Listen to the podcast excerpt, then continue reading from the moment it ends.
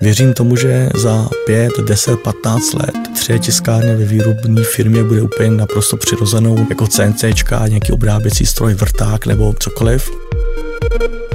Důležitý říct, že průměrná vlastnost těchto strojů je zhruba 2 až 3 měsíční. To znamená, že investice absolutní částce není úplně banální, ale návratnost je velmi, velmi zajímavá.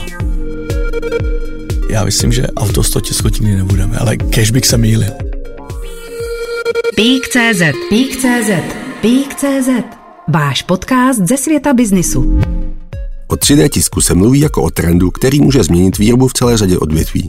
Zatímco ve vývoji 3D tiskáren pro domácí použití jsou Češi na světové špici, kolem využití profesionálního 3D tisku zatím firmy spíše jen zlehka našlapují. Přitom právě 3D tisk v současné době, kdy firmy musí řešit nárůst nákladů, jim může pomoci se zefektivněním výroby. Co vše obnáší využití 3D tisku v průmyslové výrobě, nám poví dnešního z podcastu Peak.cz Tomáš Šoky, spoluzakladatel technologické společnosti 3D Visor.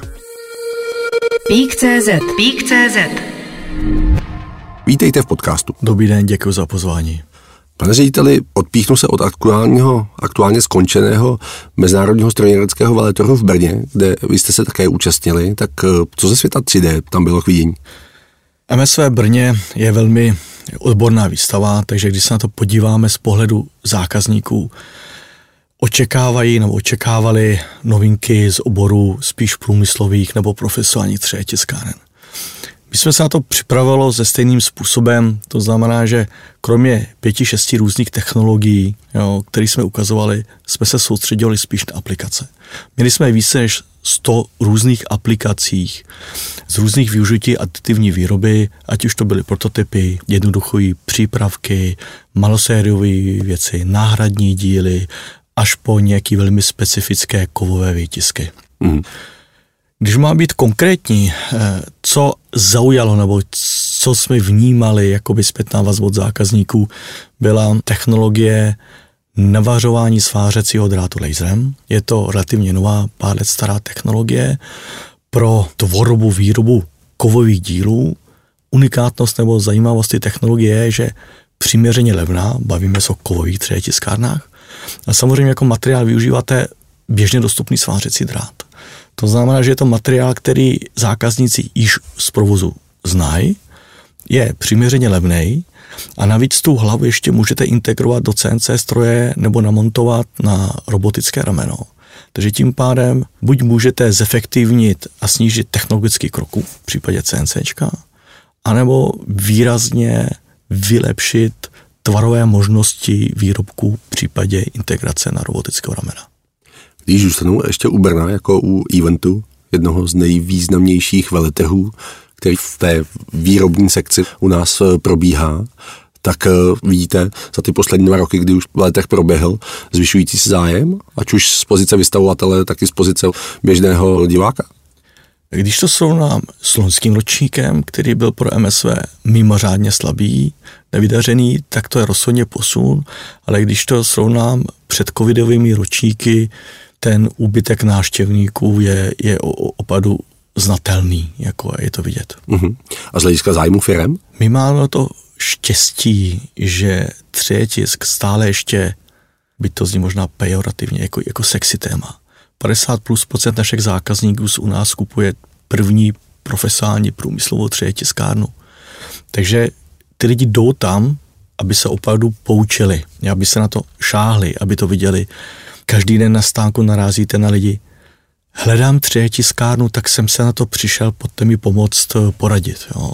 Což oblasti softwaru nebo jiných technologií, které zákazníci využívají 15, 20, 30 let, už se nevidí. Jo, těch novinek není. V našem okolu díky bohu tam ta atraktivita pro tu fyzičnost stále je. Mm-hmm tak ono, když se v Česku řekne 3D tisk, tak si spousta lidí možná představí průšu s těmi malými tiskárnami pro domácnost, ale už nemají tak velké povědomí o těch velkých průmyslových.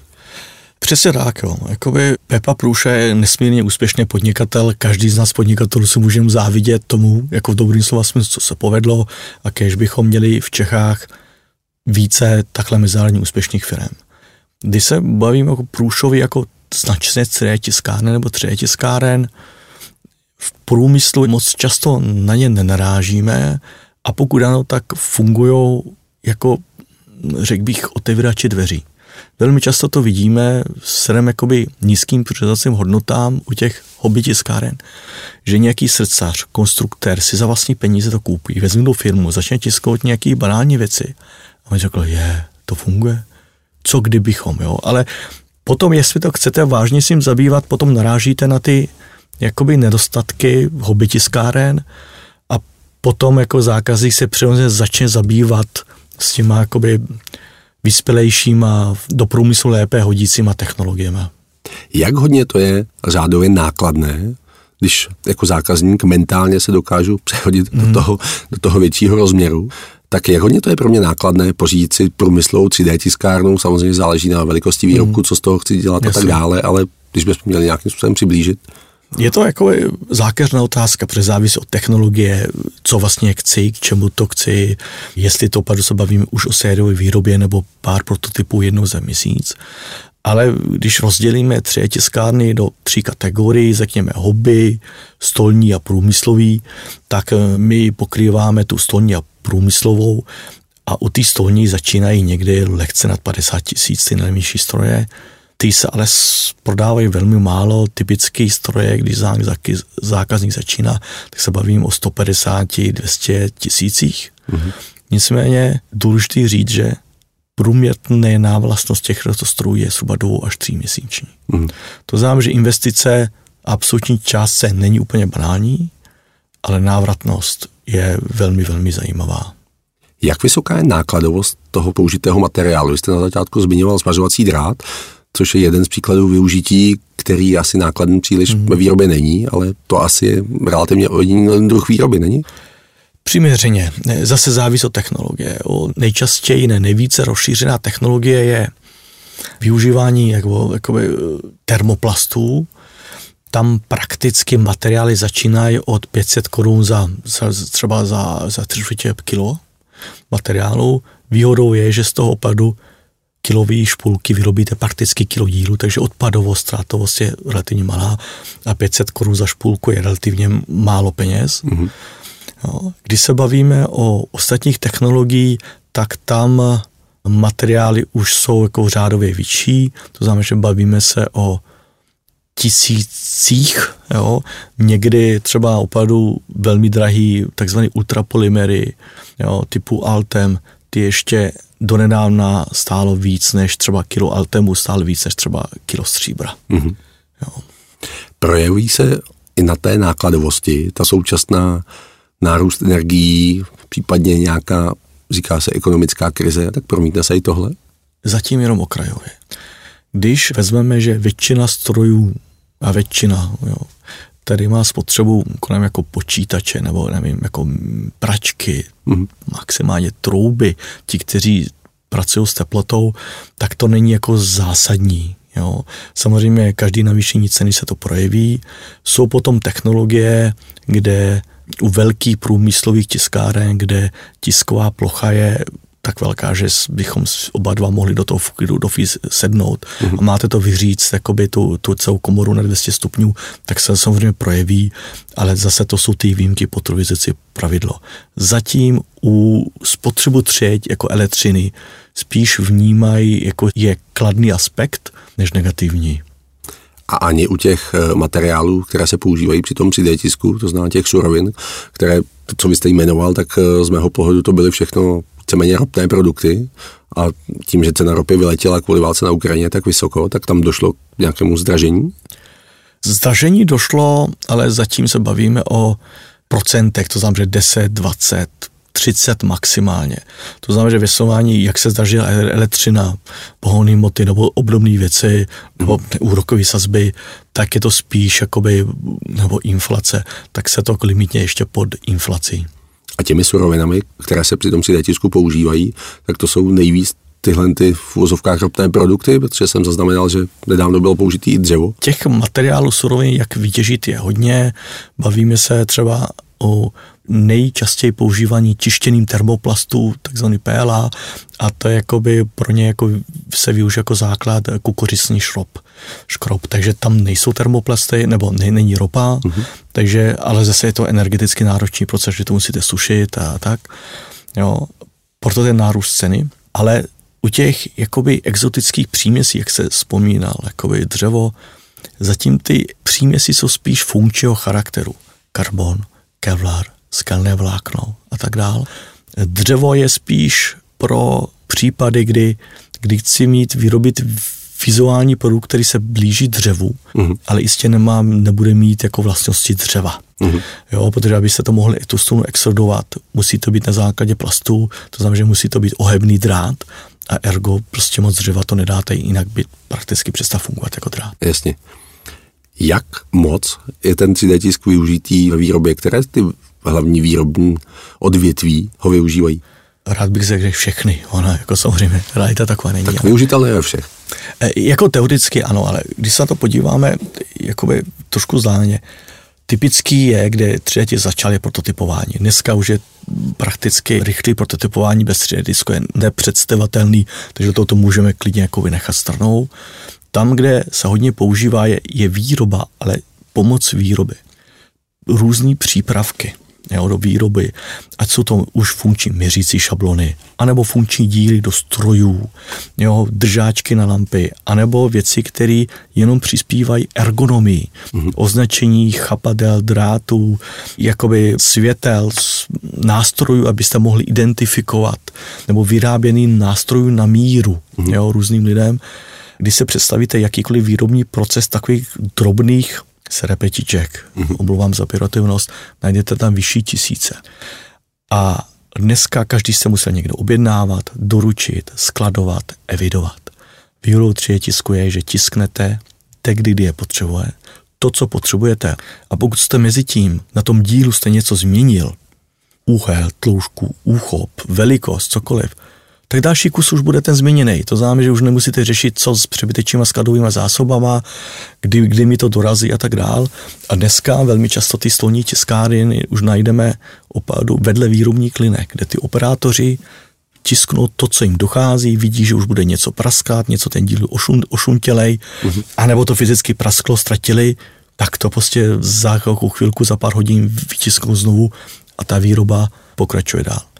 Druhou odvětví, který teď roste, a je to rok, dva roky dozadu, je údržba, ať už havarijní nebo preventivní. Zejména to bylo strašně vidět v covidem, kdy najednou ty dodavatelské řetězce firmy byly zvyklí zvednout telefon a druhý den z toho druhého konce světa, který mám cokoliv, najednou to nefungovalo. Najednou zjistili, hledají náhradu. A je to takový jako banální případ. Jednou prosinci k nám zvonili dveře, eh, přijde pán, z nejmenované velké firmy a ukazoval v roce vítězka, kluci tohle potřebuju. Jo. Jsme tak koukali, hm, to by šlo, tak jakoby model samozřejmě neměl, tak eh, my jsme začali to modelovat, přes noc tiskný, druhý den ráno ten pán přivez, tak odváží a, a, a ptal se, kolik to bude stát. Byl to jako malý díleček, jo. My jsme řekli, no, makali jsme na tom dlouho, přes noc se tisklo, no, no 2000 korun. On se začal smát a jsme řekli, jako, jako co se stalo. On víte, díky této součásti mi stojí balící linka, který, když nejede, generuje denně ztrátu milion.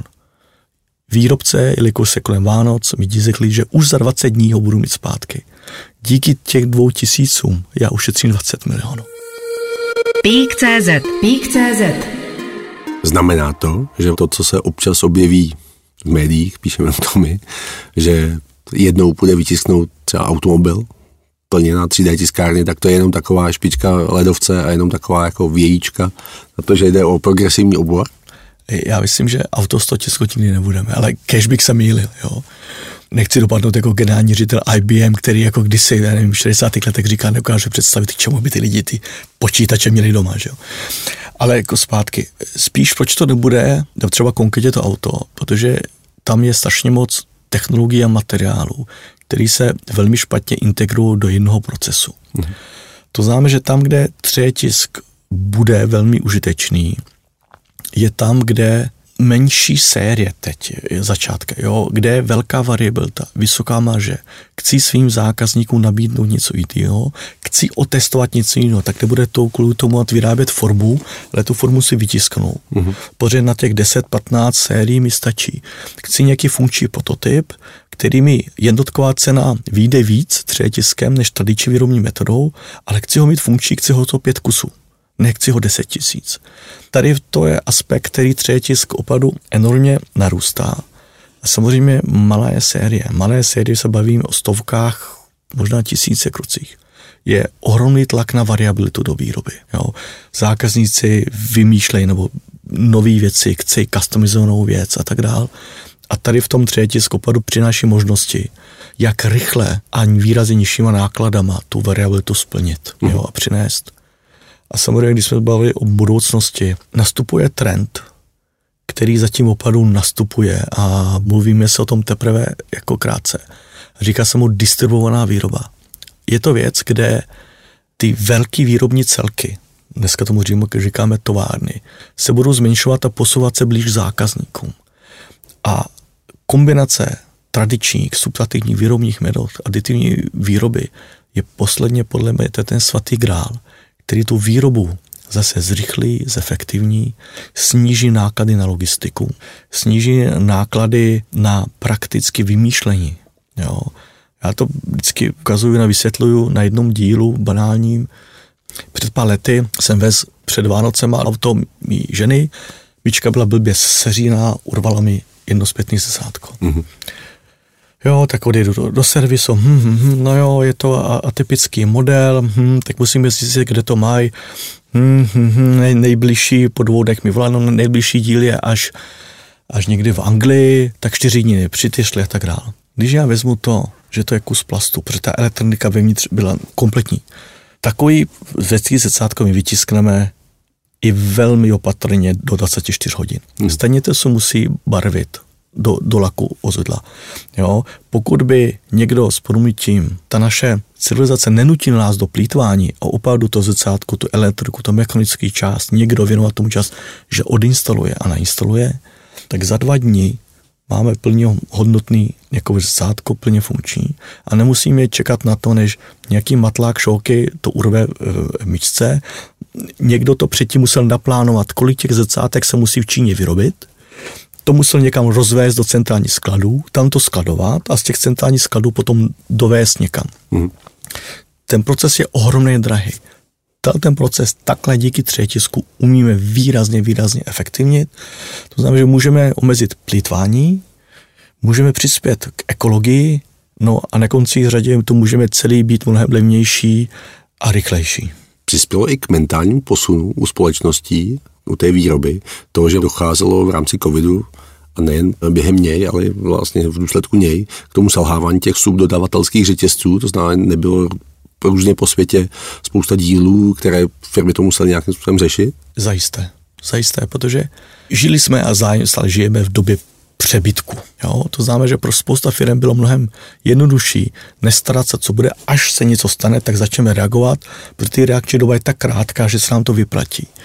Teď zase se vracíme k tomu, že najednou ty věci musí víc přemýšlet, musí spíš plánovat ty věci a hledají nástroje, kterým pokrytí ty nedály jakoby výpadky Typicky jsme bavili o těch linkách uh-huh. jako výrobních, kde opravdu výpadek linky je tak časově náročná finanční část, že tady v tom opravdu ten třetisk jasně ukázal převahu a dneska opravdu tu údržbu vidíme, že strašně intenzivně roste ten zájem z toho, jako vyroste. Mm-hmm. Tak tohle jsou pozitivní impulzy, které posouvají to odvětví ku předu, ale co jsou naopak brzdy, které mu nedovolují se rozvíjet? Já myslím, že to je spíš banálně neprůmyslová věc, je to naše lidská povaha. Všichni chtějí být úspěšní, dělat věci jako je dobře a třetí stále ve fázi, že ten zákazník musí na začátku experimentovat, zkoušet něco, ladit ty věci. A samozřejmě každý zkoušení, ladění, experimentování v sobě nese potenciální zárodek neúspěchu a neúspěch se trestá.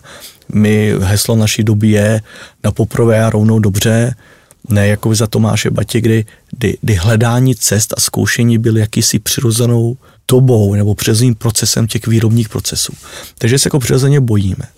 Druhý jako věcem je, že když něco děláme 10, 15, 20 let a děláme to dobře, tak zcela přirozeně vytěsňujeme ty nové věci, co mi říká, hele, už je tady nějaká nová technologie, už je tady nějaký nový postup, už je tady nějaká externalita, která nám tu proces ovlivňuje. Jo. Brání nás to v akceptaci. Jo. Zkuste přijít za katolickým knězem a říct, hele, přece ta věda dneska dokázala, že to s tím neposkrevněným početím, už to moc jako dneska nefunguje, no, jak byste dopad. Takže podle mě to je ta cesta, co musí ty firmy jakoby zcela přirozeně překonat, ta krize a ten tlak okolí už ty firmy posouvá, ten tlak na efektivitu, na rychlost, na variabilitu, Jo, to jsou ty aspekty, které to posouvají. A taky každou novou technologii, každý nový materiálem se otevírají nové, nové možnosti jo, toho třetisku. Takže jakoby my to na našich zákazníků opravdu vidíme, že se otevírají nůžky mezi firmama, který se na ten třetisk tak pozdáli, koukají, nebo se zasekli u těch obyt tiskáren, anebo firm, které už dneska mají druhou, třetí generaci technologií, nebo používají různé technologie aditivní výroby, ty se navzájem doplňují, protože neexistuje jedno univerzální, bohužel. A tak není přesně tohle prostor pro vás, jako pro vaši společnost, abyste de facto překonávali ten strach těch zákazníků, spíš jenom, než jim dodáte to koncové řešení, ale vlastně... Samozřejmě je, taky potom děláme všechno jako prakticky, když vezmeme veškeré naše marketingové aktivity zaměřují tímto směrem, ať už jsou to ohromné množství případovek, který prezentuje webináře. Rozjeli jsme v letošním roce konferenci jménem Next 3D a my mu říkáme konference na ruby, no, protože na běžnou konferenci jde mluvit ten, kdo si ten účast zaplatí. A my jsme si řekli, hele, pojďme udělat konferenci, kde bude mluvit ten, kdo má mluvit, kdo má co říct. A my za to ještě zaplatíme, že přijde. Takže jakoby celá konference, celý program byl poskládán z toho, že mluvili uživatelé tisku a ne povinně naši zákazníci, proto jsme to ani nebrandovali naší značkou, jo, protože opravdu České republiky, jak jsme relativně šikovný národ, jo, jakoby ty lidi jsou relativně kreativní. A když jim dáme možnosti, třeba tři tisku poruky, tak jako dokážou přinést věci velmi unikátního charakteru. I několik případovek z České republice se nám to dostalo dostat do, do mezinárodní povědomí. Tak jsme pojďme udělat lokálně, tak jsme vystolili ten koncept. Takže ano, pracujeme na tom. Věřím tomu, že za 5, 10, 15 let tři tiskárny ve výrobní firmě bude úplně naprosto přirozenou jako, jako CNC, nějaký obráběcí stroj, vrták nebo jakoby cokoliv. Ale musíme tam dopracovat a tu přirozený odpor, strach, nebo prostě na to nemám čas hledat, protože na mě furt řítí jedna zakázka za druhou, jo, překonáme, i ten technologie se vyspívá, každou novou technologii ty stroje jsou lepší, uživatelsky přívětivější, je tam víc nových materiálů, víc aplikací, jo, začal se to tom konečně učit v školách, takže ty inženýři, ty dneska stroje, ať už, nebo i ze středních škol, ať nemluvím jenom o vysokých školách, přicházejí už do praxe, už mají znalosti toho 3D tisku, takže ta adaptace bude růst. Když jsme v tom segmentu těch hobby 3D tiskáren, kdy jsme na světové špici, ale u toho průmyslového využití, jak cítím z vašich slov, lehce zaostávám za světem, tak jak moc za ním zaostáváme? Závisí od typu aplikací, ale proč zaostáváme? Lidská povaha, ale to je všechna studie. A druhý věc, proč zaostáváme, je to, že v České republice stále ještě jsme, od nás se spíš očekává, ale ráno přijede kamion s dílema, odpoledne přijede druhý a, a chci to vít jakoby odvést smontovaný. Ten tlak na tu efektivitu spíš přichází z matky, to znamená, že velmi často ta matka to testuje a když to funguje, tak to roluje ven dál a je tam nějaký časový odstup. A nebo hodně to vidíme místní firmy, kde třeba český vlastní nebo opravdu místní silný management, který je zainstalován na efektivitě. Tam pro ně mluvit o tom, že v budgetu dneska těch 200 tisíc budeš příští rok, a než bude příští rok, já na to pětkrát vydělám, je naprosto zásadní argument. Jo. Mm. Nemusíte schválat 5-10 lidí, nemusíte to vysvětlat někde v cizině, kde velmi často z Budapešť spletou z Bukareští, co my vlastně tady vlastně na té východní Evropě chceme, ale to jsou ty přirozené brzdy, mm. jo, který nás brání, proč jsme zaostali v tím západním světem, ale využíváme stejné technologie, stejné značky, stejné materiály a stejné postupy. Jak jsme na tom z hlediska designu? Protože samozřejmě každá ten výrobek, který si chci 3D vytisknout na 3D tiskárny, tak musí být nějak designován, tak v tomhle. Typická cesta našeho zákazníka je, že si chvilku jakoby hledá tu technologii, materiál pro tu danou aplikaci. My většinou věnujeme tomu, že toho zákazníkem procházíme tu jeho výrobu, takže každý díl, co hledá, bereme do ruky a řekneme, hele, to jde, to nejde, zjistíme, proč to zákazník chce, jestli to chce dostupnost, rychlost, variabilita, nějaký mechanické vlastnosti, povrchové vlastnosti, cokoliv, mm-hmm. proč to vlastně chce, zjišťujeme, kam bychom měli jít. Vybereme tu technologii, mu začít používat. Potom přichází důležitý faktor, to je jakoby tisknout, tisknout a tisknout, protože je to stejně jako s řízením auta. To, že mám řidičák, neznamená, že zvládnu řídit každý auto a zvládnu každou dopravní situaci. Každá aplikace, každý díl má své specifika a je potřeba znát. A je potřeba to uznat, takže to překonáme. A pak je třetí fáze, to, co jste vzpomínal.